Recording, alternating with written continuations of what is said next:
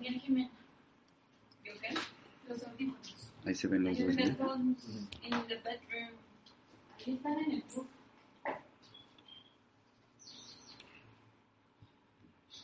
Nos vamos a cuál, al conquistador, ¿no, verdad?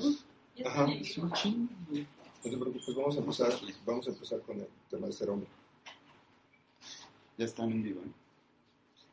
¿Estamos en vivo? Entonces, tú le mandas saludos a las personas que están siguiendo. ¿Ya estamos? Ya. ¿Ya? Ok. ¿Cómo están? Hola, hola a todos. Hoy eh, ya, ya se está volviendo costumbre, hábito, eh, espero yo buena, buen, buen- buenos hábitos el tener un live. Y los días miércoles, desde hace algunos, algunas semanas atrás, empezamos a invitar a personas, fundamentalmente son personas con las que yo he tenido interacción y de alguna forma influencia, y entonces eh, ese es el caso de Carlos. Entonces hoy invitamos a mi querido Charlie. ¿Cómo están? Mira, no, estoy bien, güey, no me bajé los lentes, pero bienvenidos a todos. Gracias por estar aquí. Gracias por lo de, gracias por lo de guapos. Ser, bienvenidos. ser- ser guapo obliga, ¿eh? entonces esperemos darles un buen servicio. Exacto. No, pues bienvenidos a todos. Gracias por estar aquí. Creo que vamos a ir esperando, ¿no? A que se empiecen a conectar. Sí, pero aunque la recomendación que me hacen tú, yo siempre hago tiempo porque Pablo dice, entrale de lleno al tema. pues". Aguántanos, aguántanos. Estamos a calor.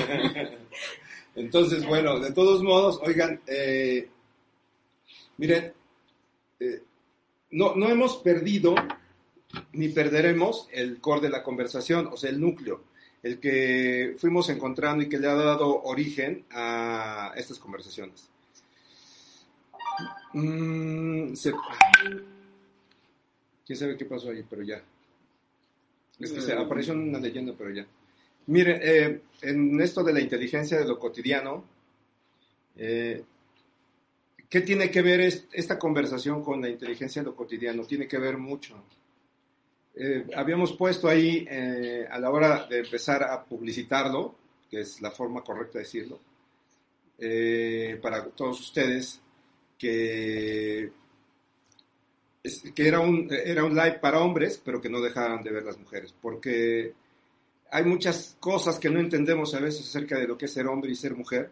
En algún momento vamos a seguramente a darle tratamiento al otro tema, pero vamos a necesitar hacer reconfiguraciones aquí para darle tratamiento al tema de la mujer, porque no vamos a ser hombres hablando de las mujeres, ¿no? Habría cosas, o sea, sí lo podemos hacer, pero necesitamos contrastes. Entonces, a ver, el, el entender, el entender cómo, cómo vivimos hoy, por qué hacemos lo que hacemos, se convierte en una necesidad más para aquellos, recuerden, más para aquellos que están comprometidos de alguna forma con su proceso, que tienen inquietudes, que se quieren modificar, que ya están hasta la madre de estar repitiendo y repitiendo loops y que eh, en muchos momentos sí quieren pero no saben cómo. Entonces, darle dimensión, darle profundidad, entendernos más y mejor se convierte en un, en un desafío cotidiano. Entonces ahí es donde viene la inteligencia, la, la inteligencia de aprender, la inteligencia de pedir ayuda, la inteligencia de preguntar, la inteligencia de aperturarnos, de estar dispuestos, más que listos, y esa es la razón de estas conversaciones. Entonces hoy eh, eh, le pusimos el, el título de los arquetipos olvidados, pero necesitamos partir de una base para darle may- mayor entendimiento a esto. Eh, es, ¿Qué es ser hombre? ¿Qué es ser hombre en esta cultura? Es, es todo un pedo, señores. Eh, si ustedes leen El laberinto de la soledad de Octavio Paz, desde ahí empieza eh, a hacer algunos eh, planteamientos bastante buenos. Eh, es creo tal vez el único libro que me gusta de ese cabrón, aunque ya está muerto, pero la verdad es que nunca me gustó del todo. Y empieza a hacer un planteamiento acerca de lo que es ser hombre en esta cultura y tal vez eh, con tintes parecidos en otras culturas. Hay un elemento fundamental que tiene que ver con el ser hombre, que es que es- eh, tenemos que escindir nuestra emocionalidad. To- todo lo que parezca femenino. Exactamente. Todo lo que parezca No. femenino. Entonces, por ahí podemos empezar, Chuck. Vamos a darle, si quieres. Pues sí, a mí también, a mí también me encanta ese libro. Es un libro que yo leí en la universidad y La verdad sí, o sea, lo que te comenta Octavio Paz en ese libro de Los laberintos de la soledad es que a nosotros nos enseñan, un, nos van metiendo un chip, nos van diciendo que, que todo lo que parezca femenino, de manera inconsciente, ¿eh? no es que llegue tu papá y te diga, eh, no parezcas en ningún momento eh, eh, mujer en ningún sentido, simplemente se va dando. Pero te van diciendo, no seas vieja. Desde chavillo ¿No? te van diciendo, o sea, la peor ofensa que te pueden decir desde morrillo es, no seas joto. Exactamente. Porque Joto es como mujer, pero en hombre, ¿no? Exacto. Los, los albures, él habla de los albures y te dice que los albures son una muestra del machismo en nuestra cultura, porque quien pierde es quien es penetrado, Así es. ¿no? Y O sea, se lo chingaron, como a la Exacto. chingada. Porque a la chingada se la chingaron, ¿no? así Entonces, literal lo de ahí dice. viene el verbo chingar, por si no sabían. Así. Es, ¿no? Lo dice así. Ajá, sí, sí, sí. Así habla de, eh, de la chingada, es, es, es, es un rasgo femenino. Y lo que nos van enseñando en esta cultura, sobre todo occidental, es a escindir cualquier cosa, cualquier sentimiento, cualquier acción de, de vulnerabilidad. Lo, lo que más, una de las cosas que más avergüenza al hombre es la vulnerabilidad. La ternura, los rasgos femeninos se asocian inmediatamente a, a- así literal, lo pongo en sus letras, a jotés, a, eh, eh, sea, la peor, la, la- la- la peor, eh, el peor rasgo que podemos denotar hacia los demás, no nada más en términos sociales, eh, sino en autoimagen y autoconcepto, es fragilidad, es fragilidad. emocionalidad. O sea, emocionalidad es igual a debilidad. Y si yo me doy el chance de mostrarme frágil, débil, en ese tenor soy igual a mujer. Y en una cultura como la nuestra, nada más condenable que ser como mujer, siendo hombre, ¿no? O sea, si soy un hombre que tiene rasgos, comportamientos como mujer, entonces eh, soy condenable, No, no, no. condenable, rechazable, buleable. desde chavito, desde chavito, desde, desde que los hombres nos empezamos a rodear en esta cultura, nos van instalando el chip de una fuerza desmedida, de, de, de, de- de violencia, de agresión, y eso es lo que relacionamos con masculinidad. Todo lo que tenga que ver con alguna cuestión emotiva es, es, es muy rechazada socialmente. Y entonces de ahí, desde ahí te vas formando tú. Así es. Y entonces, bueno, a mí me gustaría entonces ir, avanzar a un punto siguiente. Y el punto siguiente sería, eso, o sea, hay cosas que evitamos en todo momento que es el parecer mujer. Sí, Eso es lo que evitamos. totalmente. Pero nos movemos hacia otro sitio, que es todos lo- los códigos que tienen que ver con ser hombre, según el entendimiento más, más común y más primario dentro de esta cultura, que tiene que ver con soportar, aguantar, ser infiel, ser cabrón, madreador, violento, agresivo, controlador. ¿Sí me explicó? Totalmente. Me estás, estás hablando- me estás exhibiendo. No, no, no. No, de ninguna manera, no, no, no. Yo no haría eso. Sí, totalmente. No, no, no. El hombre aquí nos vamos creando en una serie de códigos. El hombre tiene que ser algo temerario, tiene que ser temerario. El hombre se hace hombre entre más chavas tiene y entre más las pueda presumir, entre más cosifica a la feminidad, entre más violencia puede demostrar eh, y, y- y- y- y más fuerza. Eh, eh, el hombre se destaca siempre y cuando tenga más fuerza que los demás. Eso, eso es la cultura que nos, van, que nos van instalando y de repente nos perdemos ahí. Nos perdemos ahí. En, en lo personal, yo me perdí mucho ahí. Yo, yo, yo, yo asocié mucho la hombría con violencia. Ujú. Sí, es, es, es, es, es muy cabrón porque entonces nos vamos generando un estereotipo que vamos observando en la cultura. Hay quienes crecieron al lado de su padre, pero no importa, aquí el no tuviste madre, no aplica no tuviste padre porque no es el mismo insulto. No es cagado, pero entonces la- eh, el- el- yo crecí sin la figura paterna como tal. Pero aún así, en mi entorno, Vas agarrando. vas modelos. jalando, sí, vas jalando modelos. Y el más común justamente es ese. O sea, yo, eh, están aquí mis hijos, pero pues así están de modo. Cuando tenía, oídos, cuando tenía 14 años, eh, una forma de iniciarte, fíjate, la iniciación en la masculinidad era llevarte a un lugar donde había prostitutas, A un tébolo, a Sullivan. a, a- a algún lugar, en este caso fue a Cuautla, y, este, y tenías padrino, o sea, como en los grupos. ¿no? Sí, sí, sí. Era el que se ofrecía para llevarte a que fueras desvirgado, ¿no? A que te hicieras hombre. Ah, Exactamente, o sea, ya entonces el, el otro iba Güey, súper a mí me llevó mi papá. mi jefe fue mi padrino. En mi caso, se- en mi caso fue un chavo que se llama Carlos, un cuate que se llama Carlos, tres años mayor No fui yo, ¿eh? y entonces, eh, pero era visto con un elemento de orgullo. Yo recuerdo que no fue para nada padre, no fue para nada satisfactorio. Pero a ver, No, así fue vergonzoso. horrible, pero no llegas a decirle, no me la pasé bien, güey, ¿no? No, para No, nada. yo salí, eh, ¿cómo te fue? Muy bien, güey, no, puta, no, sí, hay que regresar otra vez, cabrón, ya sabes.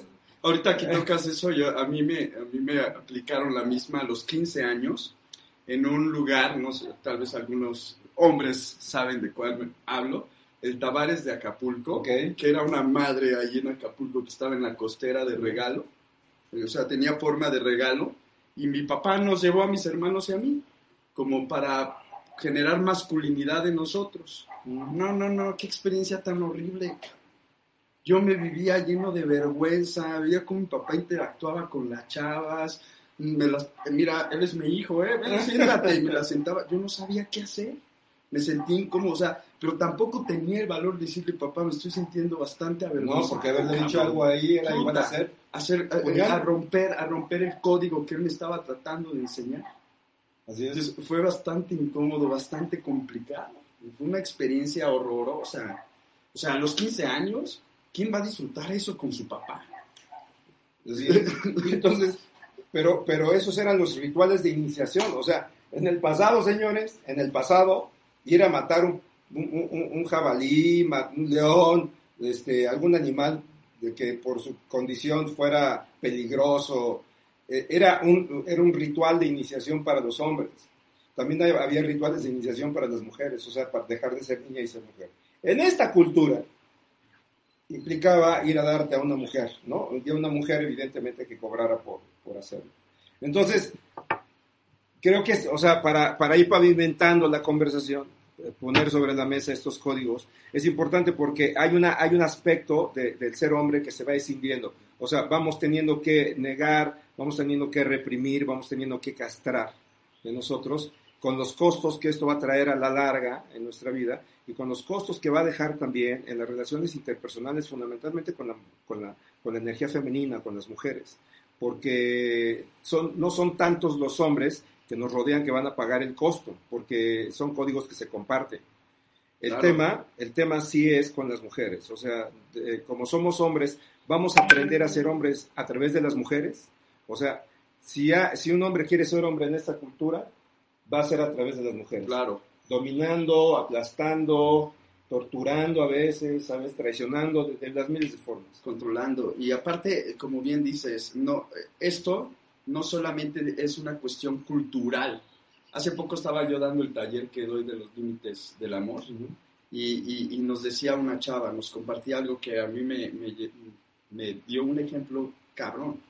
A- a- a- le fueron enseñando como a muchas mujeres que su ser mujer y su valía como mujer estaba en la capacidad que ella tenía de retener al hombre. ¿Y cómo lo retenía? A través de siempre estar a merced de él. ¿no? Y así se va configurando la mujer. Y entonces son códigos que se comparten. El hombre Exacto. se siente más hombre si tiene una mujer que le suplica, que le ruega, que se mantiene a pesar de todo. Y las mujeres piensan que su valía de mujer es someterse al hombre, para, para retenerlo. para retenerlo. O sea, soy, soy, soy tan buena mujer, o soy tan mujer como, como un hombre a mi lado. Así es, o- otra chava, una chava súper talentosa, eh, 34 años, es gerente de operaciones de una empresa, pero es bien chingona, es una chava súper determinada, alzó toda una región, le pidieron, oye, necesito que te vayas allá y que haces este desmadre porque estamos bajos, y la chava súper capaz, pero estaba en una confusión bien cabrona de si seguir el trabajo, y entonces hurgando le pregunto, ¿pero qué te está moviendo a querer? Es que, eh, es que siento que si yo sigo trabajando, o sea, yo le hablé, yo le hablé a un amigo, le dije, oye, preséntame un güey, ya tengo necesidad de estar con alguien, de conocer, y que el güey le dice, mira, te presentaría un chingo, pero tienes un problema, tu problema es que trabajas. Y entonces eso la confundió, y dijo, pues sí, es que, ¿qué, qué güey me va a querer? O sea, yo los espanto, Y entonces su duda y su confusión era, eh, era ver si dejaba el trabajo. Híjole, pero la, la verdad, la verdad es que es eso. Sí, O sea, totalmente. si tú, si ahorita nos ponemos a sacar estadística de las mujeres que son ejecutivos, ¿no? que, que ocupan puestos interesantes, importantes en algunas empresas que cada vez hay más, y cómo están sus, sus vidas amorosas, están de la chingada. Exacto, pero es cultural. Es cultural, si es una cuestión O sea, los hombres no- porque el hombre no sabe qué hacer con una mujer que es solvente. Se, se- se achican los hombres, nos achicamos con mujeres poderosas. Porque si, si yo, si yo, si- o sea, si yo tengo una relación y le doy lana, si le invito y ella se suma a eso, entonces está bien. Pero si es una mujer solvente que a lo mejor hasta gana más que yo, que no necesita de ti en ese Eh, eh, así que es. te quiere acompañar, el hombre No lo cuesta- resuelve, no lo resuelve. por una cuestión de posición de poder, Así es, así es. ¿no? O sea, está implícito, entonces se rompe toda la idea de dominio. Así O sea, es, yo soy hombre si te domino, mujer. Así Y es. si no tengo elementos para dominar, entonces no soy hombre. Y después, cada vez hay más hombres que se decantan, o sea, son, son una cantidad muy me- menor.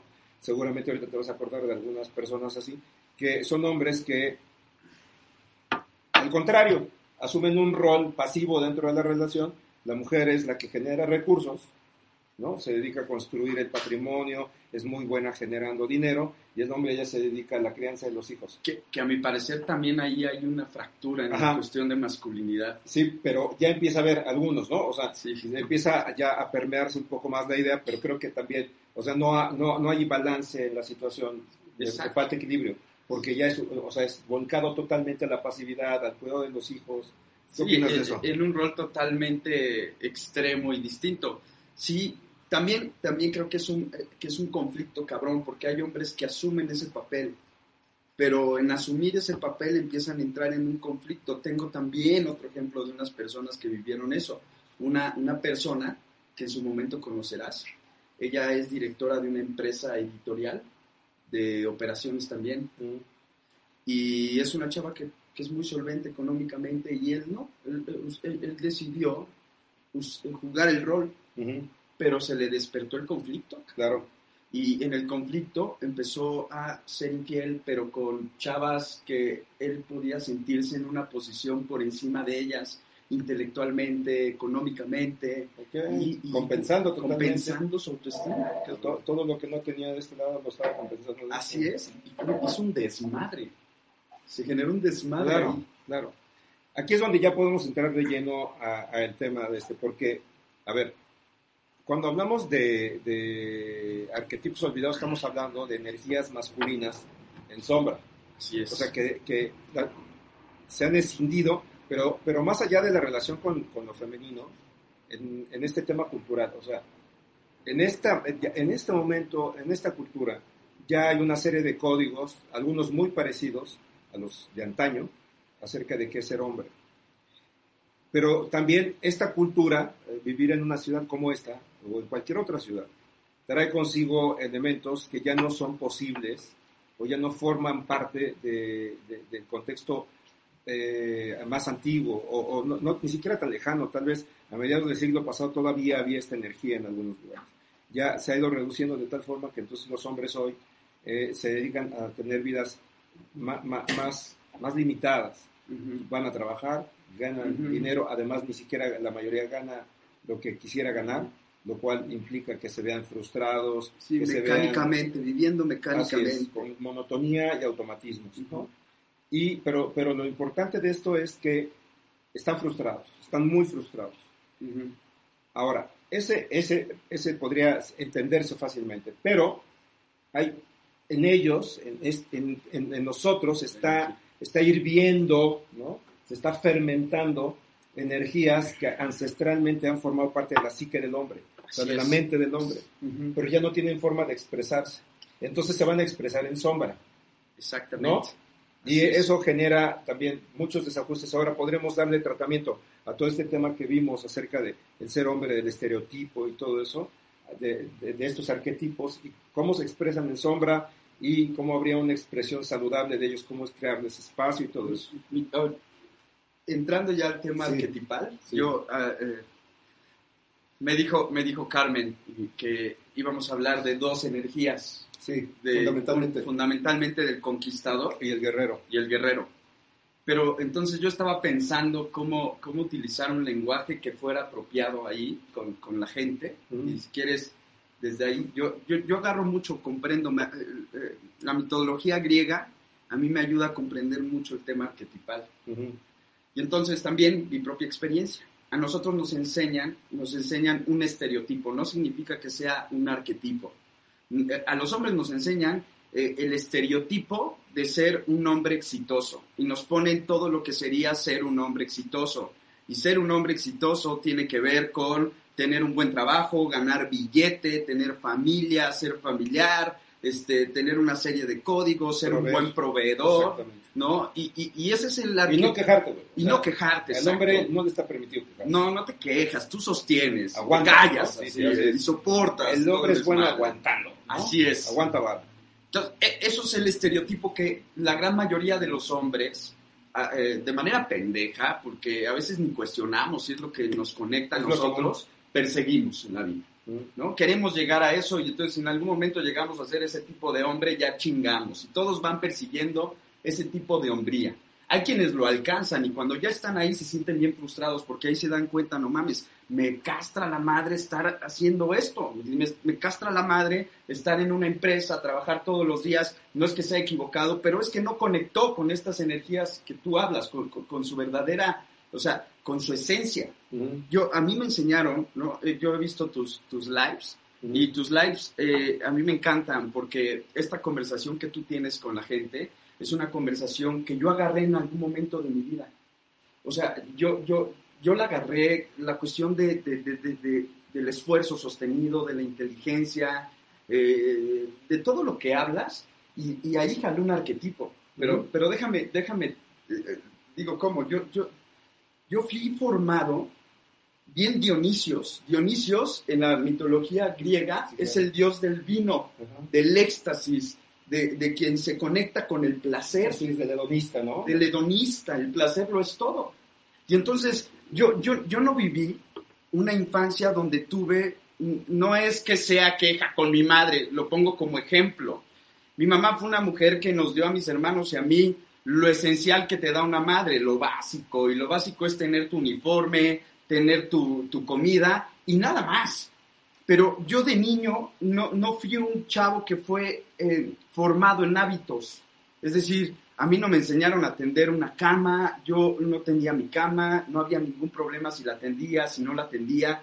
No lograba comprender ese tipo de cosas. Hoy lo veo con mis chavos, porque mis chavos son, son bien apolitos. Apolo es el dios del sol y es como la energía del conquistador. O sea, yo, a mí no me llevaron a clases después de la escuela a tocar el piano o, un instrumento musical o a formarme en un deporte. No tenía yo que llegar de la escuela y cambiarme y dejar el uniforme arreglado en su lugar y después a las 4 de la tarde hacer tarea. No, no mames, yo, yo no vivía eso y a las 8 te bañas, te vas a acostar, te pones crema, cosas así que, que viven algunos chavos. Yo no, mi, mi vida mi vida desde niño fue un desmadre, o sea, yo llegaba de la escuela y dejaba el uniforme hecho mierda por ahí, no había ninguna sanción, no había ninguna formación ahí, y lo primero que hacía con mis hermanos, tenía tareas, había eh, pinche cinco en el examen, y entonces yo agarraba el Nintendo, el cuadrado, ¿te acuerdas? El cuadradote que salía, horas, cabrón, con mis hermanos jugando Mario Bros. Horas, horas, horas. Y no pasaba por aquí ningún tipo de angustia de algún tipo de tarea o responsabilidad. Podía empezar desde las 2 de la tarde hasta las 8 o 9 de la noche jugando Nintendo. Me conectaba cabrón con el placer. Claro. No, no había un hábito. Yo no fui alguien que se me educara y se me formara en el esfuerzo sostenido, en alcanzar metas, en conquistar cosas. Desde niño se va viendo.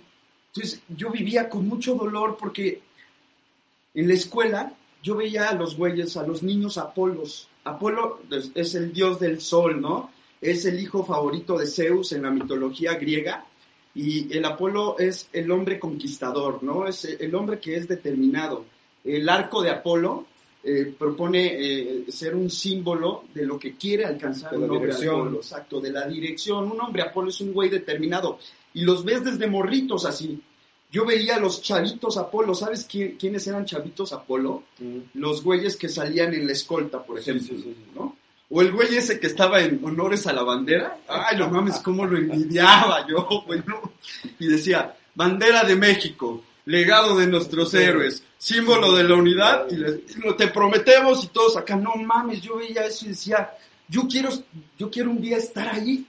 Pero lo que no comprendía es que para estar ahí se requería una serie de hábitos y de disciplina que no estaba. Y entonces, cuando yo le decía a mi mamá o le decía a alguien, no mames, yo quiero decir el juramento a la bandera un día delante de toda la, de toda la escuela, de la directora, de los padres de familia, y mi mamá me decía, sí, pero para llegar allá le tienes que chingar. Y entonces yo decía, ¿para qué chingar si puedo jugar Nintendo? Y me- o sea, no había, no había formación en ese sentido.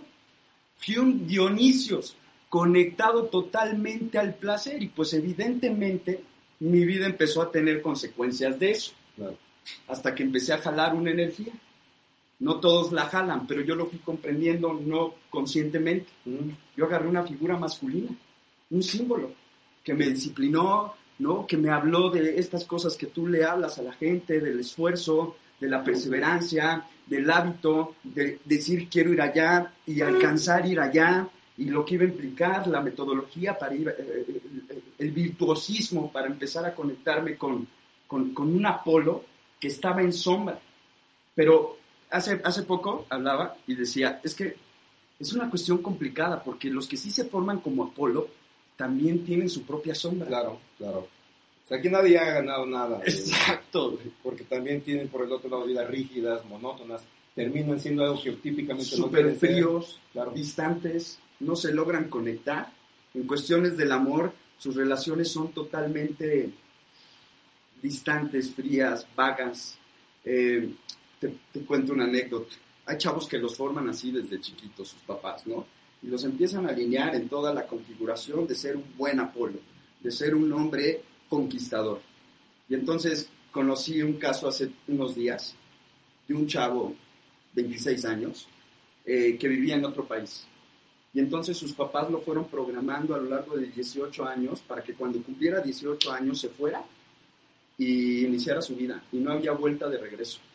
Entonces él se fue a estudiar su universidad en Estados Unidos. Y le chingó. Es, es un chavo que, que- que sabe relacionarse de manera templada, aparentemente. Es un güey le- que conquista las cosas que se propone. Se vino un rato a vivir a México después de que acabó su carrera aquí y se enamoró el güey. Sí. Pero se enamoró cabrón, ¿eh? Y de repente enamorado me dice, pero bueno, esto no puede suceder porque yo ya me tengo que ir a hacer mi maestría otra vez a Estados Unidos. Y ya se va. Y entonces lo veo, oye, güey, pero no estás conflictuado. O sea, ¿qué, qué le dices a ella? Se, se va a ir contigo, van a seguir, vas a venir. Y le dice, no, no, no, no. Ella tiene que hacer su vida y tiene que alcanzar sus metas y yo tengo que alcanzar sus metas. Eh, eh, y la pasamos bien. Y se va a ir, el güey. Y ya va a estar ahí. Sí. O sea, son hombres así. Y entonces yo, es un güey, por ejemplo, que, que, que no se atasca, no permite que Dionisios salga, porque a los Apolos los enseñan a no perder la compostura. Claro. Pero él tiene que beber por, por las relaciones que tiene. Entonces, él siempre lo vas a ver con su copa de vino y su vaso de agua. Y entonces ahí buscando templanza, nunca empedarse. Ujú. ¿no?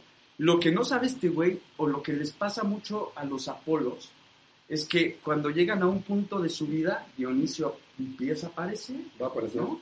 Aparece y después de los 35 años empieza a hacer un desmadre en todo lo que construyó. Mi maestro le llamaba el demonio del mediodía. Ese es el Ah, demonio del mediodía. exactamente, ya me habías hablado del demonio del mediodía en algún momento ¿no? Nuestra historia. La locura ya cuando o sea, se te desborda todo por tanta contención de tantos años. Así es. Porque la moderación se piensa que es justo medio, pero hablaba con, hablaba con Jimena y hablábamos del término moderación. Moderación es saberte mover del lugar, no el punto medio, porque tú Saberte ecualizar. Exacto, saber qué es lo que te está pidiendo la realidad en este momento de tu vida. Eso es como moderación, esa es, esa es la virtud de la moderación. ¿Cómo ves? Sí. eh, cre- creo que eh, para, para ir, eh, para efectos de ir comprendiendo mejor esto, eh, hay un, hay un libro que se llama El Fausto de Goethe, es de Goethe, Goethe es el escritor, es alemán. Y le pasa, o sea, lo que le pasa a él es que es un hombre dedicado toda su vida a, a- a- a los buenos oficios, ¿no? Que, que- que tienen que ver con, con entender, es un erudito, es, es- es reconocido, pero en algún momento ya llega viejo y nunca se dio chance de vivir una pasión, ¿no? Y entonces termina vendiendo de su alma al diablo, eh, que, que es una historia muy parecida a la de Job, o sea, de hecho está ahí eh, refriteado. Ese que leyó, es, ese libro que dices del Fausto, es el que leyó Jung para armar mucho de su teoría arquetipal.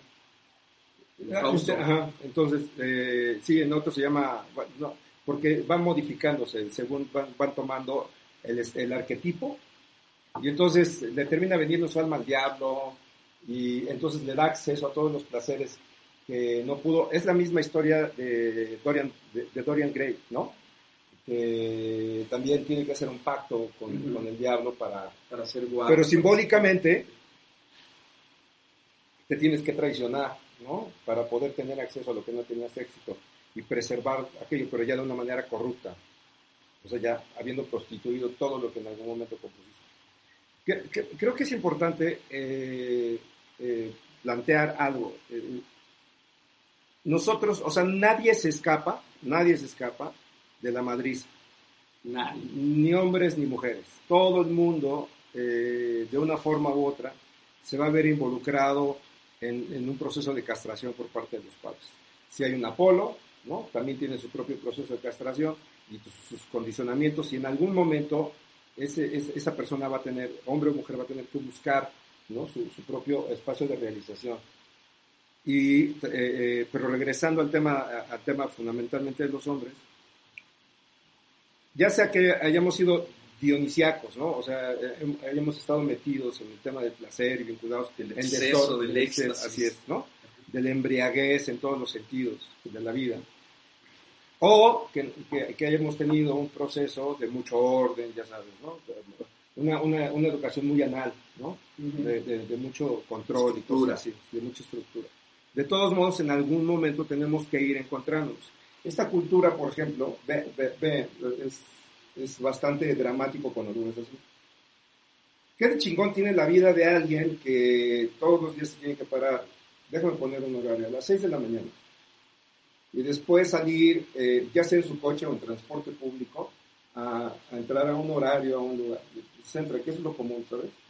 y después estar una serie de horas dentro de ese lugar y desempeñar una labor que no necesariamente es la más placentera. O sea, eh, hay un porcentaje muy bajo de personas que son los que hacen lo que aman o están en la, en la actividad que verdaderamente desearon, ¿no? La mayoría está trabajando por dinero. Eso es lo que está pasando, porque hay que tener dinero para la vida.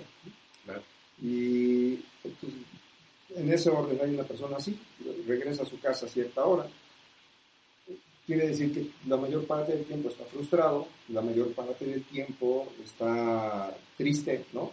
Enojado. Y en su interacción con el mundo, aun cuando él quisiera que fuera de una forma diferente, no puede. No puede, no porque no quiera, sino porque está lleno de conflictos. Qué complejos, sí. Así es. Y entonces se expresan de- con, con violencia, se la depresión, las personas comúnmente la asocian con enojo, no necesariamente, perdón, con, perdón la, la- la- la depresión constantemente la asocian con tristeza, pero no también puede haber mucho enojo en alguien deprimido, puede haber mucho más humor en alguien deprimido. Entonces, pero esta persona está viviendo una serie de movimientos al interior que no sabe entender, ¿no? Y, a la, y- y la cultura tiende a hacerlos equivocados, los censura, Totalmente. ¿no? O sea, eh, un hombre ansioso de lograr, de conquistar, de realizar, evidentemente se tiene que abrir a la realidad y correr riesgos. Si hay algo que for- forma parte de, la- de una masculinidad saludable, es el salir a lo nuevo. El hombre instintivamente, en, la- en- en su psique más profunda, históricamente, está diseñado para avanzar, para ir a lo desconocido, para, para lo indómito, ¿sabes? Porque tenía que salir a cazar. Estamos hablando de, de roles, estamos hablando de roles, si lo quieren ver así, arquetipalmente, esas fuerzas están escindidas. Entonces sales de tu trabajo y entonces ahora, a chingar, a, a- a dónde voy a ir a jugar para medir mi fuerza, ¿sabes? O sea, para, para sentirme con power, ¿no? Eh, para, para conquistar algo. ¿Dónde está el dientes de sable que me- al que me tengo que enfrentar para, para, para, para ser más fuerte? Porque todo esto tiene que ver con una persona, un hombre, que necesita ir aumentando sus niveles de fuerza, de fuerza sus capacidades intelectuales, ¿sí me explico? Su coraje para la vida. Entonces hoy la realidad no nos ofrece, no hay esas ofertas, porque lo que hay es una empresa donde ya hay un recursos humanos que te dice, tienes un pedo, nosotros te lo solucionamos. No, que tu jefe se pasó de listo, a ver jefe, ¿por qué usted está chingando este güey? Usado, porque se puede, ¿sí me explico? Entonces, eh, yo en otros lives he tocado el tema de, de la formación de los blanditos, ¿no? Y, cada, o sea, se está perdiendo también los aspectos saludables de la masculinidad. Sí, Se, se está, se están removiendo, cabrón. Ujú. Y eso trae costos también, porque si bien hay mujeres que, que hoy viven anhelando tener un encuentro con un hombre de de veras, ¿no? Y un hombre de de veras me refiero a un hombre regulado. O sea, con fuerza, determinación, liderazgo, capacidades.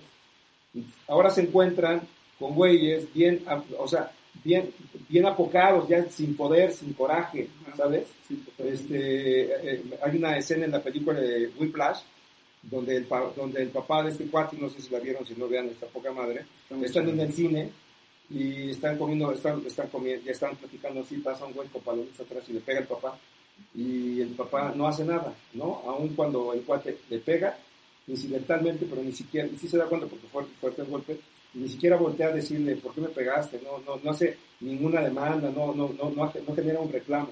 Que, que esto, eso también es un extremo de esta debilidad, de, de- de esta masculinidad erosionada también. Así es. ¿Cómo ves? Sí, sí, sí. Nos, eh, a ver, déjame, déjame acomodo para ir en la línea contigo. Mm. Ahorita que estabas conversando, mm, era inevitable que yo estuviera tratando, tocándome Sí. emocionalmente. Siempre nos pasa.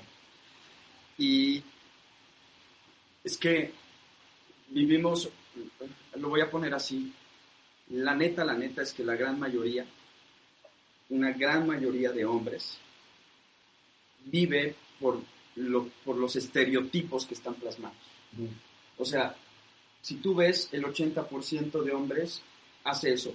Va a trabajar y vive una vida alineada porque es lo que le dijeron que funcionaba, punto. Y ni siquiera, ni siquiera se da cuenta que le caga la vida que tiene. Porque él piensa que es la Sí, vida que debe de tener. Eso es brutal, eso está verdaderamente la chingada. Sigue, sigue. y, y- y- y- y- y se empiezan a desconectar y a muchos nos pasa, ¿eh? Porque muchos tenemos que pasar por esa línea para empezar a conectar. Es que cuando tú conectas con la energía, conectas con la energía, porque está dentro. Cuando tú quieres empezar a conquistar, empiezas a conectar, empiezas a conectar y lo primero que va a tener que pasar indudablemente es que destrozas, de- destroces y desafíes mucho de lo que aprendiste. Eso es necesario. Es obligado. Y cuando conectas con la energía, eh, eh, empiezan a suceder cosas que no hubieran sucedido de otra forma, es decir, empiezas a alcanzar unos niveles, porque la energía está y solamente la jalas y empiezas a vivirla. Cuando, cuando quieres conquistar, mira, en mi caso, como muchos seguramente de ustedes, un güey dionisiaco, un güey que establece tanto, tanto vínculo con el placer y que llega un momento en su vida donde dice, no mames, ya me cansé de la vida que tengo, cabrón. No eh, eh, volteo a ver y lo que siento de mi vida es, es náusea, es, es, es- eh, qué, qué- qué pinche hueva de vida. Y cuando empiezas a llegar a un, a un hartazgo por la vida que tienes y empiezas a conectar, de repente empiezan a suceder cosas. Y empiezas a estar dispuesto Bueno, a que entonces, sucedan justamente, cosas. entonces, antes de dar el paso siguiente es a huevo llegar al límite, ¿no? O sea, Sí, a al huevo. conflicto. A huevo, o sea, sí tienes que vivir un conflicto. Tenemos bien mal estereotipado el conflicto, pero el conflicto es necesario porque te mete a otro lugar si lo resuelves. Claro, sí. Porque hay güeyes que se quedan en su pinche conflicto. No lo resuelven, es el cambio para no cambiar. O sea, lo, lo van resolviendo y lo van resolviendo y lo van resolviendo y, eh, y se mantienen, por un lado, por un lado, ensueñan con una vida diferente, están, están deseosos de una vida más plena, de enriquecer la experiencia, o sea, esto, Así ¿no? es. De ir a cazar al pinche dientes de sable. Di- diciendo eso que dices del diente de sable, el pinche conflicto, cuando te atreves a vivir el conflicto y que el conflicto te embarque totalmente, pero le tenemos miedo al conflicto. La gran mayoría de las personas ve conflicto y lo tapa. Así es. Pero cuando te dejas embargar, cuando te dejas gobernar por el conflicto, el mismo conflicto te va a llevar, es algo así. Ok, cabrón, tú quieres conquistar al dientes de sable. Lo que te va a tocar a ti, güey, es ir solo y entonces es como si tu papá te pusiera, órale, güey, enfréntate a él, ahí te ves. Y entonces te quedas ahí, pero ahí empiezan a surgir los recursos. Claro. Ahí empiezan a surgir los recursos. Jalamos estas imágenes. Exacto. Ahí es donde podemos jala- jalar estas imágenes de Apolo o estas imágenes de cualquier otro arquetipo que, que están en nosotros, o sea, perviven en nosotros, que se pueden traducir como roles, pero empezar a conectar con ellos y crearles espacio. Así es. Porque si bien ahora eh, nosotros, por ejemplo, una energía que tenemos escindidísima es la energía del guerrero. Totalmente. En la mayoría de, la, de los seres Ah, humanos, de las personas, Sí. está escindido el guerrero, porque y hay países que todavía lo conservan. Por ejemplo, los gringos todavía conservan, como tienen, un, o sea, son, son, son un pueblo militarizado, son un pueblo guerrero, entonces los hombres conservan todavía esta idea de voy a ir a otro lugar, eh, por eso es, el norteamericano es muy dado a salir de su país, a irse a vivir a otros lados, Ujú. porque no, no, no, tie- no- no son tan apegados a un lugar, no son tan apegados a un sitio, Pero-. Pero pues, Parten. el guerrero, el guerrero es un güey que se, lo primero que se le empieza a configurar es el honor a una causa, Ujú. a un lugar. ¿Sabes? Hay, hay, hay un malentendimiento, yo lo escucho en varias personas, está muy mal entendido eh, el símbolo de, de unidad. Se cree que unidad es una cuestión de estar siempre de acuerdo o buscar los puntos medios con el otro. El guerrero es una energía que, que- que se ancla a un honor, a una causa, a un ideal, a una convicción. Y claro que si te, que, te anclas a una convicción, siempre va a haber adversarios, siempre va a haber una rivalidad, siempre va a haber eh, Sí, algo contrario.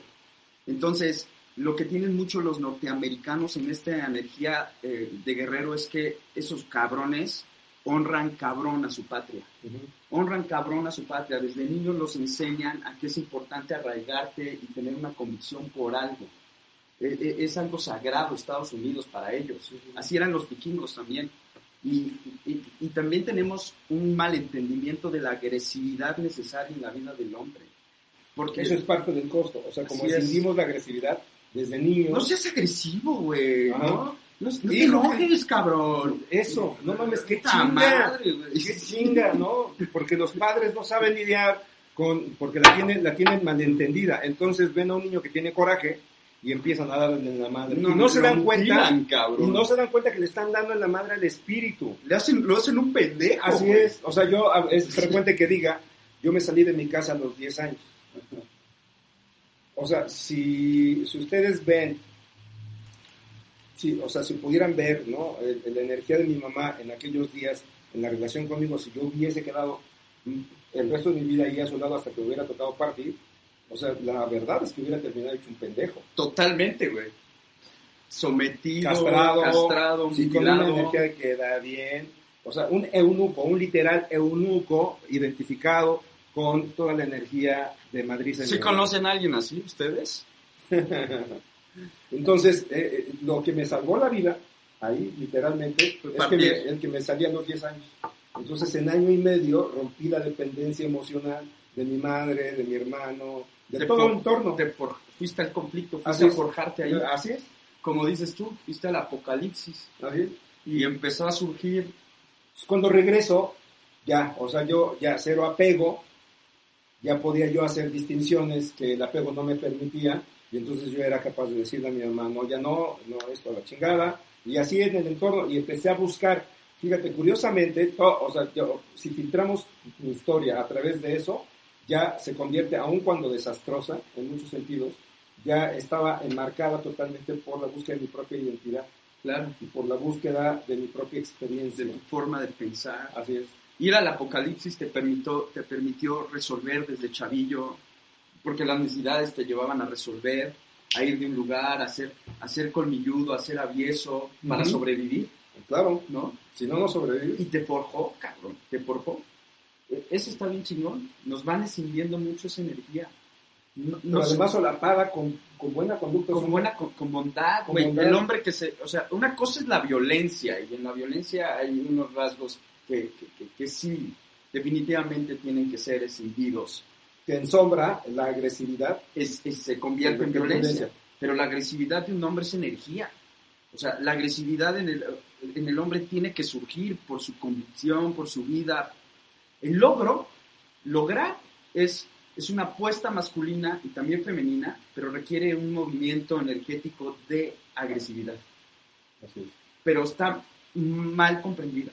Si de repente te ven discutir por una causa, por un ideal, eres violento. En esta cultura, toda la persona que tiene su agresividad natural es, eh, es muy discriminada y, y, y castran cabrón a las personas, castran cabrón. Yo en la cotidianidad de las cosas que hago, ya sabes, en las empresas, hay una conversación que me encuentro constantemente. Puta, güey, en las empresas se dan un buen... Y es que es, oye, no, no tendría que ser así, ¿no? O sea, es, es muy fuerte, es muy agresivo. Es muy agresivo, güey. ¿no? Eh, Nos y- pide la co- las cosas, pero las pide Mal. mal, lastima. Sí, eso. Eso es bien estúpido para mí, para mí, ¿eh? Sí, no, no, no, o sea, aquí podemos ser Hay una conversación empresarial de un tipo de liderazgo que es un liderazgo que se considera empático, pero estúpidamente, porque piensan que el liderazgo empático es aquel que no muestra agresividad y que siempre está tocando contacto y que no puede en algún momento hacer una llamada firme, contundente. eh, se está escindiendo esa pinche energía. Fíjense, fíjense, para que tengan claro, para que empecemos a generar imágenes claras. Donde hay un liderazgo con estas características de la agresividad natural descendida, para que tengan claro una imagen. Si ustedes ven el Rey León, una masculinidad jodida es la de Scar, Traidora. ¿no? Es cobarde, Cobardona. traidor. La, la- la- la energía regulada es la de Mufasa. Sí, Que, ¿Y cómo está su reino con Mufasa? El reino de Mufasa es abundante, es colorido, es ordenado. es fértil. O sea, la agresividad y la fertilidad están asociadas, Así es. porque entonces la agresividad, bien entendida, genera orden. Hay una escena de esa película de Mufasa como, como un arquetipo de masculinidad regulada, donde muestra su agresividad. La muestra cuando, cuando Simba, que es su hijo, lo desobedece y se va, con, se va a meter a un desmadre donde están las hienas. Ah, sí, sí. Y entonces el pinche Mufasa va, lo rescata y después de que lo rescata le centra al pinche Simba y le dice, me desobedeciste, cabrón. ¿No? Y ya el pinche Simba acá, eh, corregido totalmente, no mames, esa es la, la agresividad que se requiere. Y también tiene una interacción con, con su mismo hermano, ¿no? Y le pone un alto. Y le pone una Le madriza. pone una madriza, ¿no? Es- esa agresividad bien canalizada. ¿Qué es lo que genera en el reino? Orden, Orden, autoridad. principio, Así es. ética, Eso, valor. que eso es parte de una masculinidad bien entendida. Es que tú no puedes inculcar valores o ética escindido en agresividad. Así es. porque se convierte en una pinche conversación conceptual, un sermón estúpido que no te lleva a ningún lugar. La agresividad en el liderazgo, en un director, agresividad así en este terreno, es totalmente necesaria.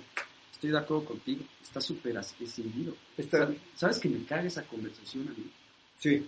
No, no sabes cuánto me caga. Y más me caga la- las personas que se la creen. Y cada vez hay más personas que compran esta mierda. O sea, Sí. la están vendiendo en bolsitas bien adornaditas con bonito y andan por la vida vendiendo mierda y no se dan cuenta que lo que hay dentro de mierda. es que se piensan que la agresividad es algo que te aleja de la gente y lo que la mayoría de cursitos, a mi parecer, medio jodidones de liderazgo, te, te invita a un liderazgo cercano a la gente. Y se piensa que cercano a la gente es ir como, como Winnie Pooh, como Winnie Pooh, ¿no? como pendejo, ¿no? Es- tocando. Exacto. Y, y no, para nada. Eh, veía una serie de Joseph Guardiola, Mm. el que fue técnico del Barcelona, que ahorita es del Manchester City, está en Amazon Prime. No mames, este güey tiene un Algún liderazgo. día nos van a pagar los de Amazon. ¿Les van a qué? Algún día nos van a pagar. Sí, ah, sí, perdón. ¿No? Venga, venga. Entonces, este güey es, un chingón. Ha ganado, ha llevado a sus equipos desde que estaba en el Barcelona a, conquistar un chingo de, trofeos. Ahorita en el Manchester City lo está haciendo. Pero lo chingón de esto es que se muestra el vestidor. No mames, el pinche Guardiola siempre está conectando con este sentimiento de agresividad para centrar a su equipo. Y los va centrando y los va centrando. Y cuando no dan lo mejor, él se mueve y los orienta. Y toda la energía que tiene orienta y está orientando constantemente a las personas a lo que él tiene determinado que es conquistar. Es un pinche conquistador. Pero se requiere, está súper bien conectado con su energía, bien reconciliado. Claro. Bien reconciliado. Entonces, a ver, eh, eh, cuestionar, señores, cuestionar la, la vida que estamos teniendo, la vida que, que- que- en la que estamos insertos, y empezar a, a ser autorreflexivos para darnos cuenta de cómo estamos viviendo, de cómo nos está yendo en la feria, eh, eh, y, el mejor tamiz o la mejor expresión que tenemos es qué tan satisfechos realmente estamos, o qué tan tristes, qué tan emputados ya vivimos por eh, tener la vida que tenemos. Ahí es, entonces el primer movimiento no es hacia afuera, sino es hacia adentro. Voltea y date cuenta, toca tus sentimientos, necesitas ayuda. Señores, necesitan ayuda. No, eh, eh, avanzar en estos avatares es una torpeza que la quieran llevar solo, porque además se puede.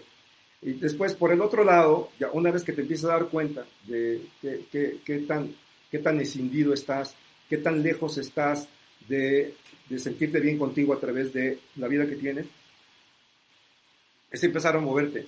Empezar a moverte para saber qué te ofrece la vida para, para poder enfrentarlo, para poder empezar a apropiarte de tu energía y empezar a enfrentarlo y enfrentarlo para gestionarlo, para ir, eh, para ir eh, tocando los conflictos, los desafíos que tiene e ir avanzando. Después, por el otro lado, plantearte metas elevadas. Plantearte metas elevadas y comprometerte con ellas, más allá de si parecen complicadas o no, no aquí no importa. A las primeras veces tal vez vas a fracasar.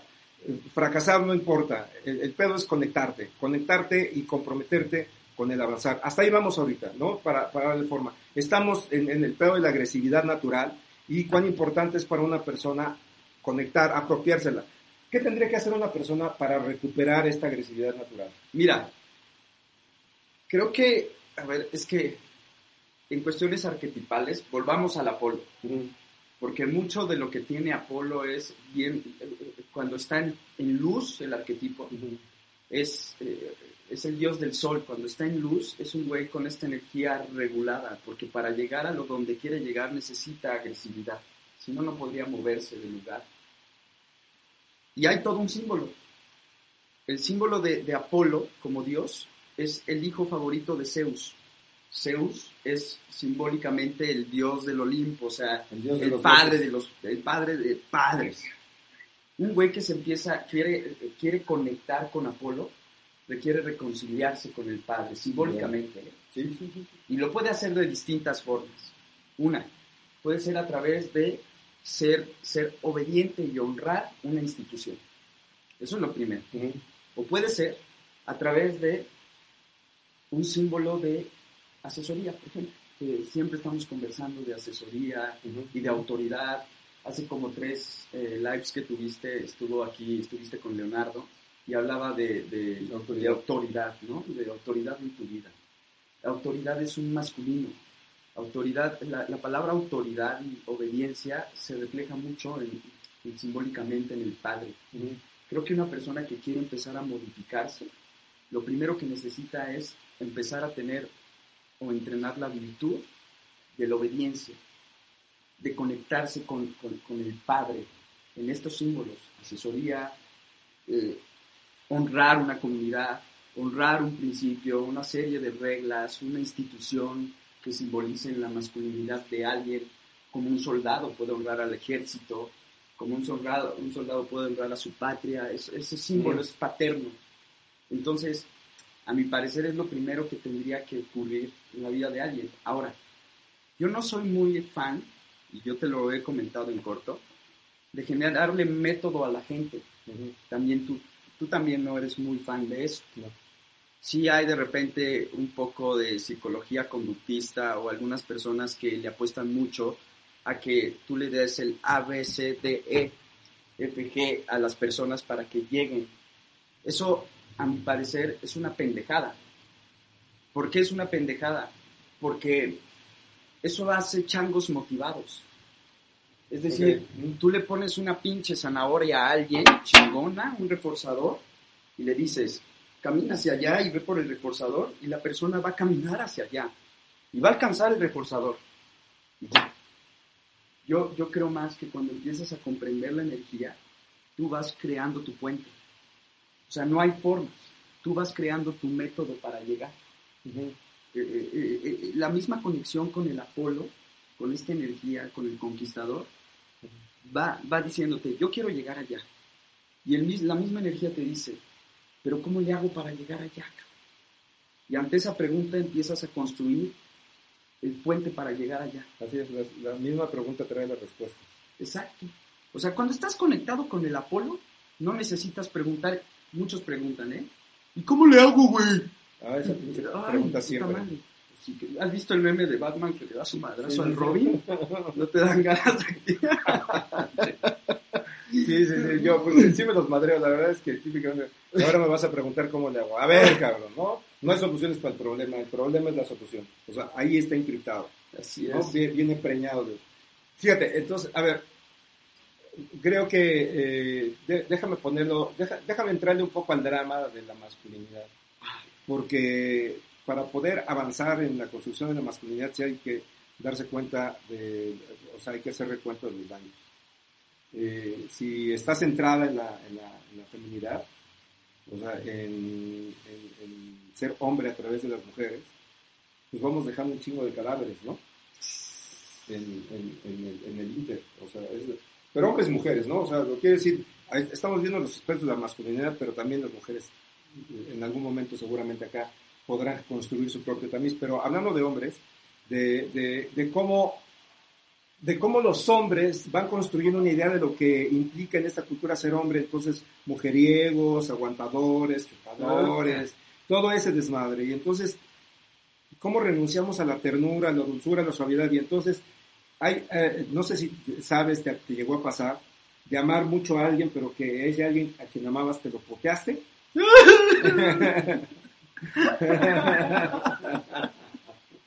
Sí, cabrón. Aún queriendo entregarte así sublimemente, tiernamente, dulcemente, terminó en putiza, justo con estos, eh, eh, atrapado en estos códigos de dominio, porque eh, el, el- el arquetipo del Apolo, por ejemplo, en Sombra, critica el control que hay externo, pero Pues es un pinche controlador, controlador, cabrón. cagadas. Sí, no soporto, o sea, él, él se va a quejar de si lo quieren controlar, Sí, pero él controla cabrón, en sombra. Pero ¿no? ahí, ahí es cuando el arquetipo empieza a trascender en esto que estás diciendo. No sé si lo dijiste por mí, no, porque sabes cosas o por alguien de acá, güey. de alguien de allá. de Pero sí me pasado. Estoy viviendo esa experiencia. ¿Sí? Ahorita no, pero no tiene mucho tiempo que viví amar bien cabrón y hacer mierda. Por mi pinche amor desbordado, por, por mis miedos, Por estos códigos, por estar los atrapado. de en tener poseído para, para no arriesgarme ni vivir bajo la sospecha o la amenaza de que podía herir mi masculinidad. güey.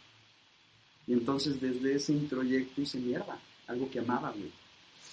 Y- y lo más maravilloso es que los arquetipos empiezan a trascender a veces en estas experiencias.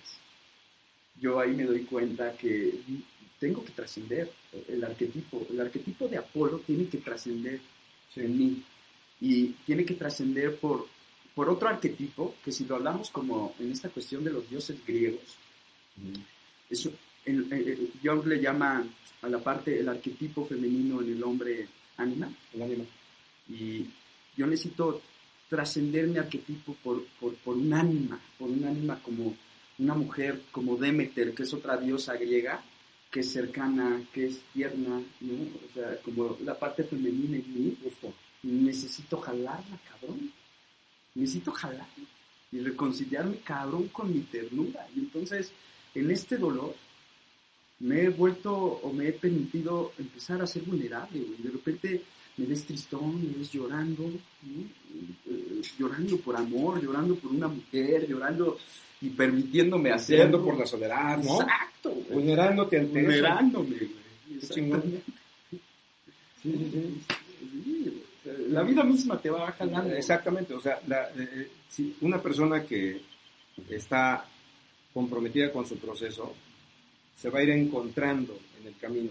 Y en el camino estoy yo, en el camino está Dios, está lo que entendemos como la vida, pero hay que introducirnos, hay que introducirnos al misterio, porque una energía... Vivir la experiencia. Así es, porque es por- parte de la energía masculina es ir al misterio.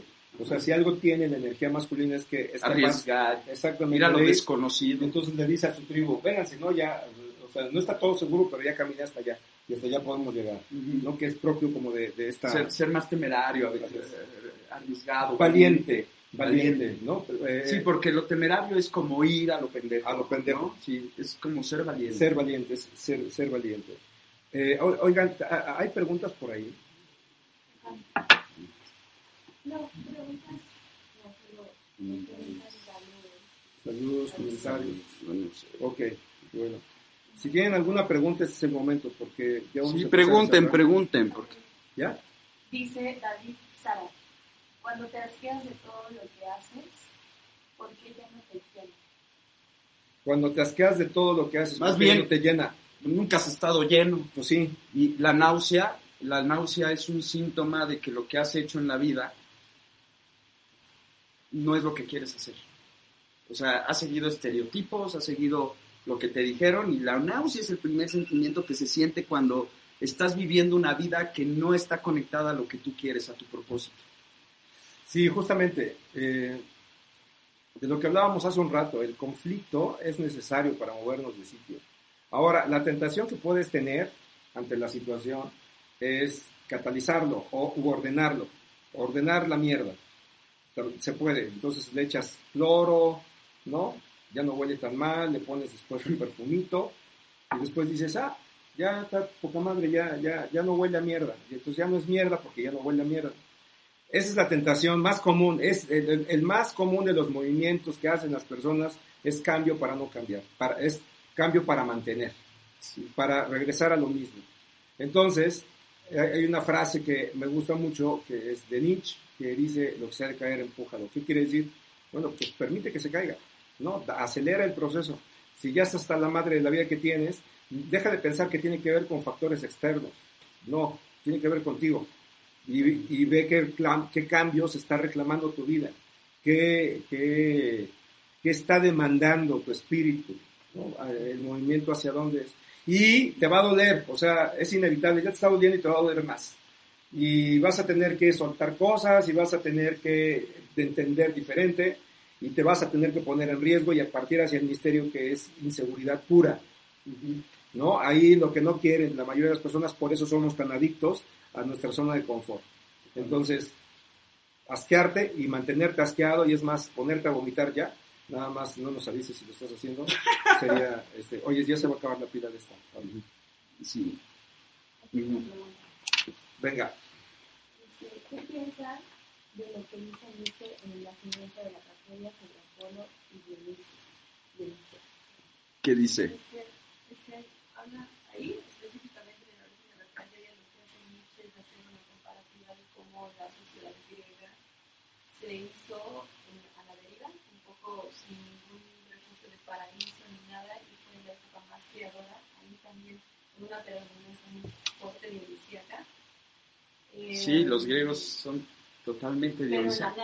Sí, sí, o sea, sin partir, o sea, porque no, no hay una presencia, no, no hay una deidad, ¿no? No hay un, a ver, sí hay deidades, pero no hay una, una recompensa futura. Entonces todo se queda en el aquí y en el ahora. O sea, lo único que puedes obtener es como, es como una situación de mucho presente. Si no, si no tienes la promesa que pueden tener los musulmanes de las doce vírgenes y no sé qué chingados, por ejemplo, que es lo que le da sentido a la muerte, y entonces ves la muerte como una promesa y una posibilidad. Aquí, Lo que vivían los vikingos también. Aquí la muerte sigue siendo un- una realidad, pero al no haber una recompensa en el más allá, entonces la única que puedes obtener es aquí. Y entonces la, la la afirmación de la vida, la afirmación de la vida en lo cotidiano. Yo creo que se tiene que ver justamente con eso, en que, en que el, el presente se convierte en el momento donde, donde te afirmas en la vida, donde entonces construir, eh, si es cuando más floreció el arte ¿no? y, y la ciencia y el pensamiento, eh, es justamente porque estaban presentes a la vida, que es algo que se pierde, ¿no? Es- vivimos atrapados, eh, son tantas cosas, en esta, en esta dimensión del pasado y del futuro. Pero Y- es una cuestión compleja, es muy complejo porque estaban conectados en la vida precisamente en lo dionisiaco, en el placer extasiante, no le en la embriaguez. Sí, pero no, no morali- no- no estaba moralizado. Pero después Aristóteles viene a generar una postura que va en contra mucho de lo Que que empieza a formar la ética, Exacto. o sea, hay una ética, ¿no? Sí, bueno, es, es, es un tema que nos llevaría. ¿hay algo más? Sí, aquí cuando estábamos platicando de algo, Hugo, tengo la impresión de que menciona el estilo de vida, de levantarse temprano y acudir a trabajar al mismo lugar todos los días de noche, las personas no se sienten realizadas, como una generalidad.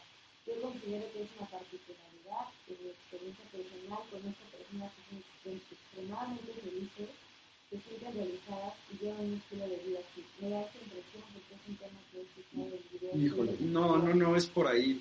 No, es No, por pero ahí. además, a ver, espérame. Eh, eh, ahori- ahorita Sí, das adelante. tu opinión. Fí- Fíjense, Maciel, fíjate que la cultura demanda lo que demanda, esta realidad demanda lo que demanda. Y yo no estoy diciendo, o no quiero decir que, que esté mal trabajar. Lo que sí sé es que por cuestiones de estadística, que ya afortunadamente cada vez es más y mejor, por estas cuestiones de la tecnología, sabemos que hay un número importante de personas, hombres y mujeres, que trabajan por dinero. Es, el ejército Godín, ¿sabes? Y las personas se pueden vender todas las historias que quieran acerca de por qué trabajan en lo que trabajan. Y lo que es cierto es que siempre tenemos una forma de sublimar lo que sea, por muy incómodo que sea. Pero, ¿por qué crees que se ha ido creando culturas como la de Google? ¿Por qué crees que hay una hora para pensar, ¿no? Y han ido rompiéndose los estereotipos de cómo se entendía la actividad y los procesos para ser productivo y más rentable. Y entonces resulta que las empresas que empiezan a romper con las rutinas que tienen home office y cosas por el estilo, empiezan a ser mucho más productivas que las empresas que tienen un esquema rígido este, y tradicional. Justamente porque empiezan a dar a las personas elementos que antes ¿no? estaban escindidos de la cultura laboral, por ejemplo. Y entonces se empiezan a encontrar ahí. Ahora, eso va a ser temporal, porque el, las personas tienen, tienen en sí, o sea, eh, mora en nosotros eh, eh, esta, esta energía de conquista. Yo creo que uno de los güeyes que mejor lo encarna en este momento es Elon Musk. Fíjense, primero crea una empresa que se llama PayPal. Después de ahí se va a otra que ya no me acuerdo cómo es, después este, Tesla y ahora la, de, la, la espacial. Y entonces, ¿cuál es el sueño de este güey? Que es estar conectado netamente con esta energía de conquista. Es colonizar Marte. Está cabrón, cualquiera diría, no, pues sí, no, si yo tuviera la lana, no nació teniendo lana, ¿eh? Sí, O sea, nació teniendo ideas, después es un su, su coraje para poder llevar a cabo, así como ha habido otros.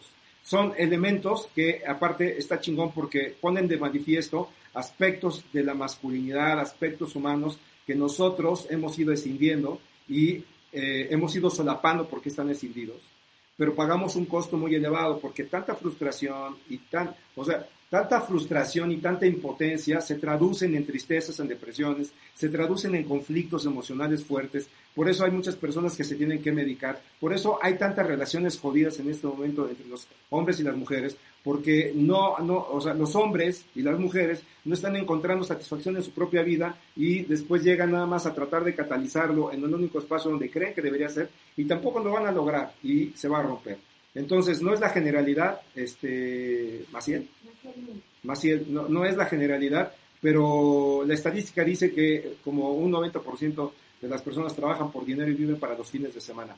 Y su momento más placentero es cuando reciben su quincena, nada más durante 15 minutos, porque después piensan en lo que tienen que pagar y ya valió madre. Y este, si, van a, si van a tener, eh, eh, van a poder hacer lo que quieran el fin de semana y lo que quieran, entre comillas. Eh, hay, después hay un porcentaje de personas que está viviendo en un orden diferente, que es como un 10% en el entendido de la población a nivel mundial, que encuentra satisfactores diferentes y que empieza a trabajar en ellos. ¿Qué opinas? Eh, alineado contigo, alineado, Ok. para darle allí, sí. ¿Algo más? Sí. Dice, cuando estás aquí y hay conflicto con la energía masculina fuera de ti, es lo que hay que sanar, es tu masculinidad que hay en ti. O gracias por la conciencia, o sea, te vengo a sanar conmigo cuando tengo conflicto con el de afuera. En realidad eso está en mí. Gracias. Liliana. Sánchez. Es como, como un comentario más que una duda, ¿no? Sí, sí, sí. Gracias por tu comentario. Saludos, Lili. Sigue sonando. Sí, está dando la masculinidad. ¿Hay más? Sí, aquí hay no hay que confundir masculinidad y energía masculina con agresividad.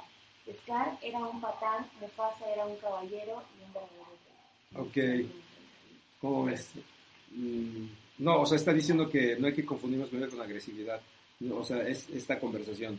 Esta es la conversación justamente que conversa, eh, que, que tuvimos, tratando de darle un buen centro a la palabra agresividad. ¿Quién, quién comentó? Es Eduardo Estrada. Eduardo, tú, eres, tú tienes agresividad dentro de ti. Si Sí. no tuvieras agresividad, no podrías ir. La agresividad es algo instintivo, es algo natural, está en un animal, eh, está en los seres humanos.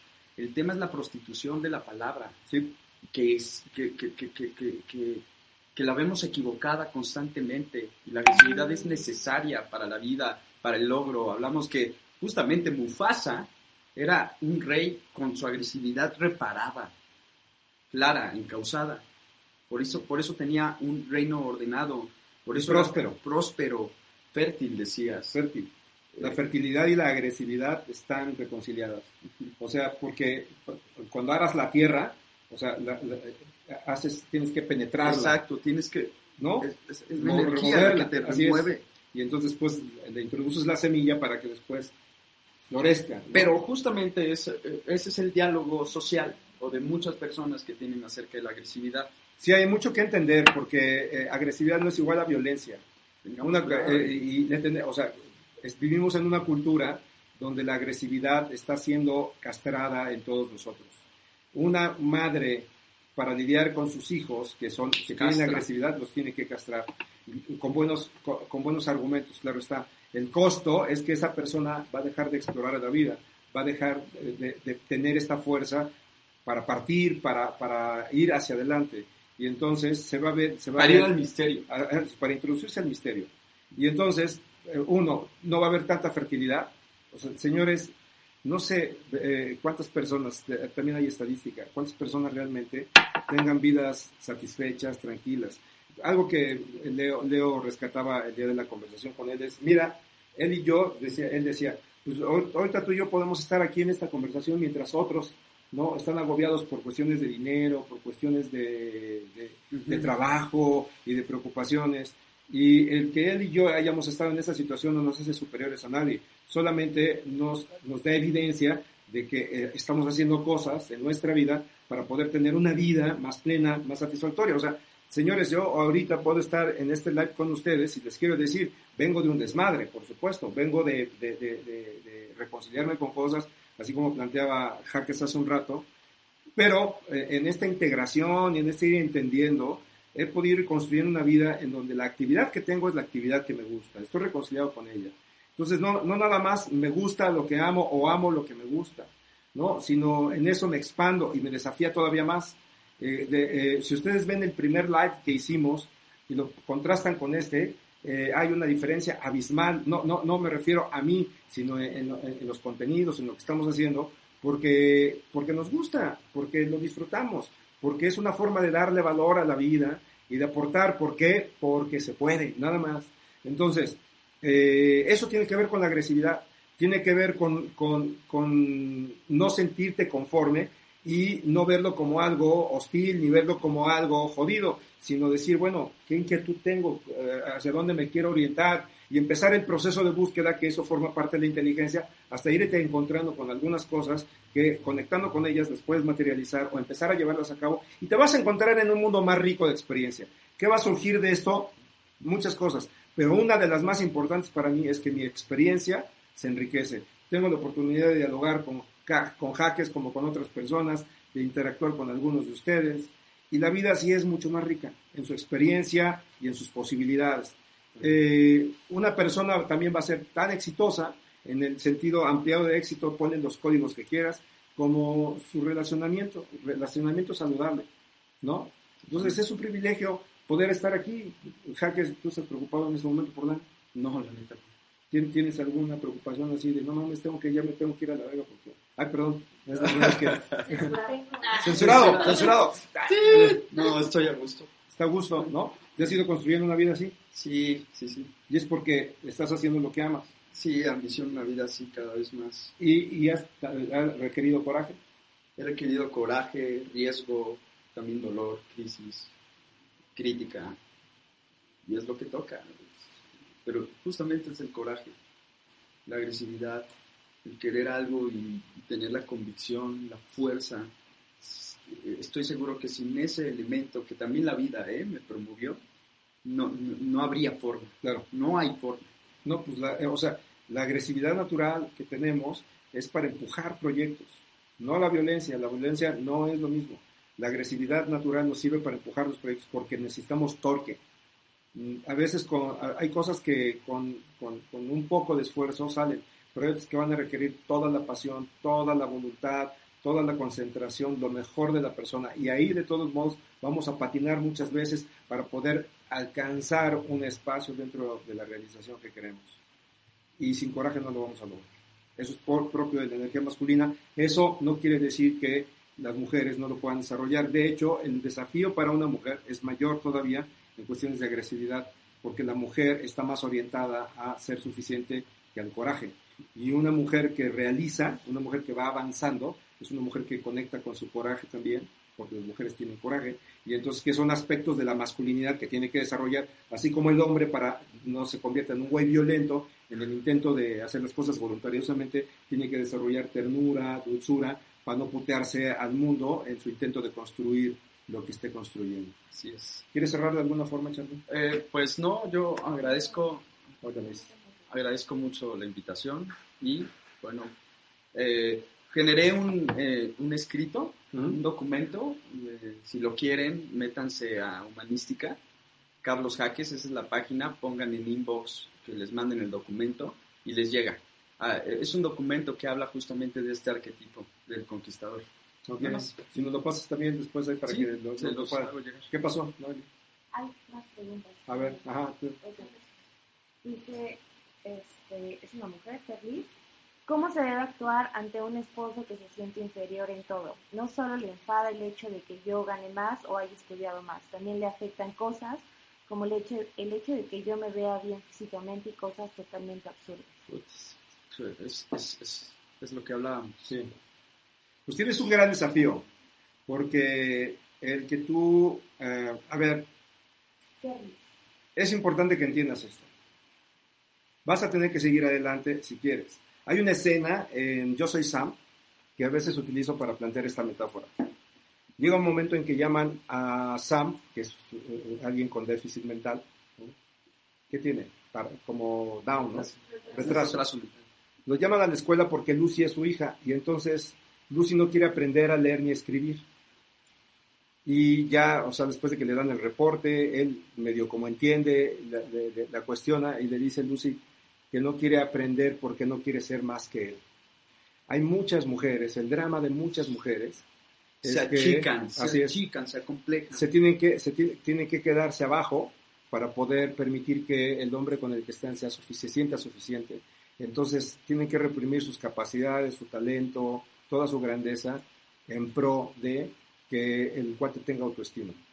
Y hay algunas que se brincan esto, siguen creciendo, se desarrollan, pero lo que tienen que enfrentar es un riesgo y el riesgo es de la pérdida de la relación. Eh, si, decides, si decides eh, avanzar aún con este desafío de la inseguridad y de las restricciones que te pudiera estar poniendo, porque evidentemente pues debe de ser muy complicado para él eh, bajo estos códigos que tú ganes más, que te veas atractiva, porque se despierta toda la inseguridad. Y entonces, lo puedes intentar complacer, a- ¿no? reduciendo todo, poniéndote gorda y fea, ganando menos, o sigues adelante, eh, prosperando, y el costo en algún momento es probable que sea de que tengas que dejar a esta persona, porque no es quien debería estar contigo acompañándote, a menos que en algún momento hagan un acuerdo, como ya he visto que ocurre en otras relaciones, y él se dedica a la casa y tú seas la gran proveedora. O puede, puede haber una forma. En este símbolo arquetipal del que hablamos, Mm. lo voy a poner en símbolos. Apolo tiene una hermana gemela que es Artemisa Mm, y tienen, son muy competitivos. A veces las mujeres como tú requieren que su pareja sea alguien apolinérico, o sea, muy Apolo, y que ahí se genere una competencia sana. Yo he visto relaciones que se fomentan ahí bien chingón, pero no con envidia, no con violencia, una competencia clara, pero es un hombre que necesita activar muchas cosas en él, es un hombre que se siente muy incompetente, eh, tiene que trabajar muy Y, cabrón. y- y le va, y le va a pasar lo que le pasa a muchos hombres cuando tienen mujeres altamente talentosas. O se le puede activar algo chingón a él, ¿eh? Eso, no sé, o sea, tú lo sabes, cuánto tiempo ya tienes ahí y las respuestas las tienes tú, pero a ver, si no logra despertar en él la energía suficiente para poder avanzar, y si lo logras, bueno, va a necesitar ayuda. A lo mejor ahí le puedes tú contribuir. ¿Algo más? Pues, A ver. Jordaneris dice, Tengo ganas de hacer pipí. ¿dónde puedo leer sobre la energía masculina? Sobre esa energía masculina. Hay, hay un libro que se llama Ser Hombre. Es de Kairos. Pero, eh, es, es de Kairos, es Ser Hombre y son muchos autores el libro. Es como una serie de artículos de la masculinidad que están... De hecho, te puedes meter ahí a internet y buscar libros que tengan que ver con masculinidad, masculinidades, ser hombre. ¿Leo, verdad? Ok. Dice, ¿por qué cuando intento conectar con la agresividad no me siento auténtico? Siento que no soy yo. Mm, porque, el, el- porque el proceso de castración fue muy bueno. O sea, eh, nos van programando para hacer equivocadas las cosas. Entonces, una persona que le hicieron ver que su agresividad era, era equivocada, porque era una amenaza, entonces, ¿no? Es un proceso de adoctrinamiento y castración muy fuerte. Entonces, de entrada, o sea, no, no, no te vas a sentir cómodo con la agresividad, porque moralmente lo tienes registrado como ser malo, como un niño malo. Y eso te va a incomodar. Pero en la medida en que conectes, recuerda, agresividad es esta fuerza que tenemos de manera natural para poder avanzar, empujar las cosas porque requieren de torque. Vas a ir viendo los beneficios de firmeza, de claridad, de contundencia, de liderazgo. es alineado ahí. Mm. Dicen que no se lee, que no se escucha cuando leen la pregunta. Entonces, Ah, algunos ok. no comprenden. Ahorita, si, si hay algo más, la repite, por favor. ¿Hay algo más por allá? Sí. ¿Se puede tener un comportamiento machista siendo mujer y qué se puede hacer ante eso? Totalmente, totalmente. Sí, claro. To- Totalmente. Todos los seres humanos, hombres o mujeres, tenemos, mm, eh, jalamos nuestra feminidad y jalamos nuestra masculinidad. Las mujeres les pasa lo mismo. En la mujer el, eh, la energía masculina que jalan es el, el animus, ¿no? Es el, el animus. Y entonces la jalas mucho de tus modelos. eh, de hecho, mucho de la promoción acerca del machismo viene, viene de la mujer. Las mujeres solapan, las mujeres van formando hombres machos, más que el hombre en sí. Y, y, y después, por, por ejemplo, puede tener dentro de esta misma situación una mujer un referente femenino detestable, o sea, una mamá a la que desprecia, por- Que fue abnegada, que fue débil, que fue sumisa. sin darte cuenta empiezas a despreciar todos esos aspectos de la feminidad, porque es igual a ser pendejo, ser, ser débil, y te vas identificando más con aspectos este, masculinos. Entonces no es raro escuchar a una mujer que diga yo me llevo mejor con los hombres que con las mujeres. Y eh, está súper solapado porque no se dan cuenta que hay detrás de eso, una mala relación con la madre. Pero entonces una mujer así a veces puede también atender a tiranizar la relación porque eh, en una posición diferente de igualdad, o sea, creo que el, el punto de balance sería una relación igualitaria y de- de- de- dentro de una relación de compartir, por ponérselos así. Después, por el otro lado, si no tienes esa idea, vas a querer dominar y entonces se convierte en actos de manipulación, chantaje, control excesivo y es a lo que hoy se le llama toxicidad, ¿no? O sea, para ponerlo de esa forma, porque a veces eh, eh, el lenguaje limita la comprensión. Tóxico que es igual a qué, o sea, ah, pues algo que te envenena, ¿no? O algo que te... No, no, no, no. O sea, detrás de eso hay una feminidad o una masculinidad malentendida. Claro. Y, y preguntó que qué podía hacer.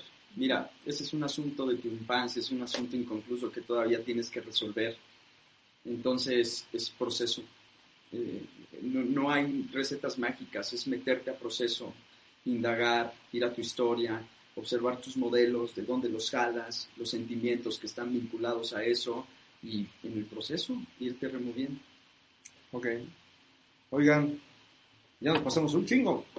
Y Carlos ya quiere hacer pipí. No, ya, yo me aguanto como un buen macho. ¿Hay algo, ¿Hay algo más por ahí? Este, ¿Cuál es la razón de que un hombre tenga dos mujeres? ¿Le refuerza su masculinidad? De Chantal. Sí, Es que son preguntas que creo que es una pregunta. No sé si la pregunta tiene que ver con una duda general que tengas o con una situación particular que estás viviendo. Y si y responder eso, eso es como meternos a camisa de once varas, porque tal vez lo estás preguntando porque estás proyectando un dolor que hay en ti y quieres encontrar una reafirmación de una respuesta para victimizarte. Esa es mi sensación, Chantal. No sé si eh, es Chantal la que conozco. Entonces, eh, puede ser, puede ser. A ver, sí, mira. Un, un, un hombre puede tener más de una mujer, dos mujeres, tres mujeres, cinco mujeres. ¿no? un buen vikingo. Por muchas razones. Si es, si es musulmán, es parte de su cultura. Si es este eh, menonita también. Si es, ¿cómo se llaman estos de Chihuahua?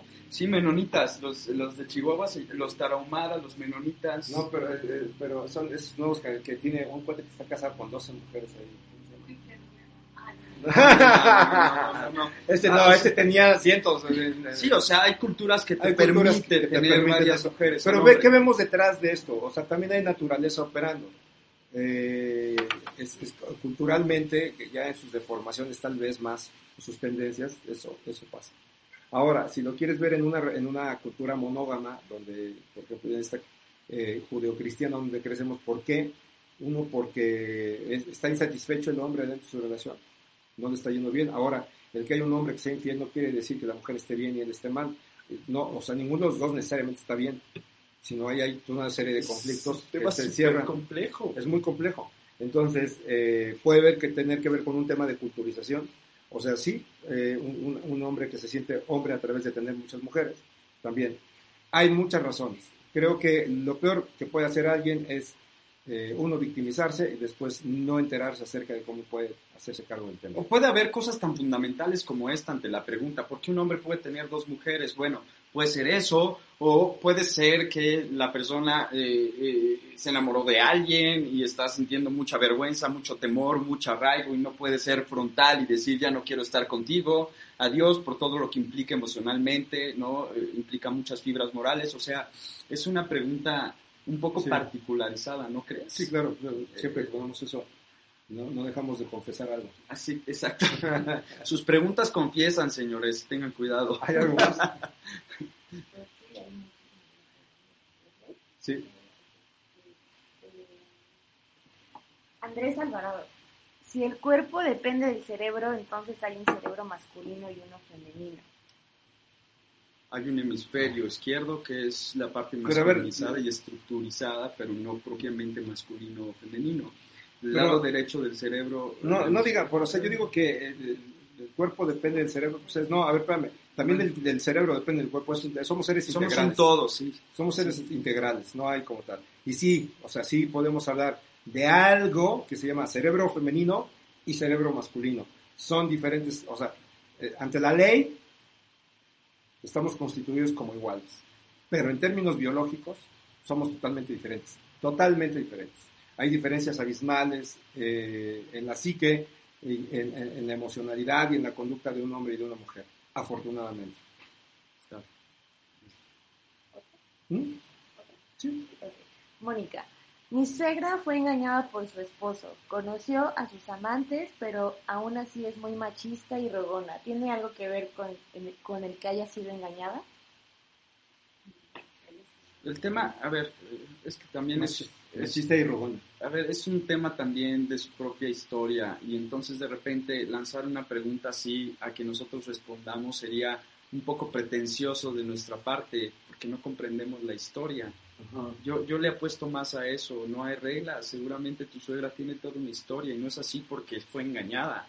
El tema no es que haya sido engañada por alguien, el tema es que es engañada y aún así ruega, tiene que ver más con, la historia particular de tu suegra, que desconocemos. Sí, es multifactorial, o sea, puede ser muchas las razones. ¿Qué, tiene que ver? Históricamente, eh, vamos a hablar de, de los años todavía 80 para atrás, estaba súper solapado que los hombres tuvieran una vida sexual activa eh, fuera de casa y las mujeres eh, se mantuvieran más leales y fieles dentro del hogar y aún sabiéndolo guardando silencio.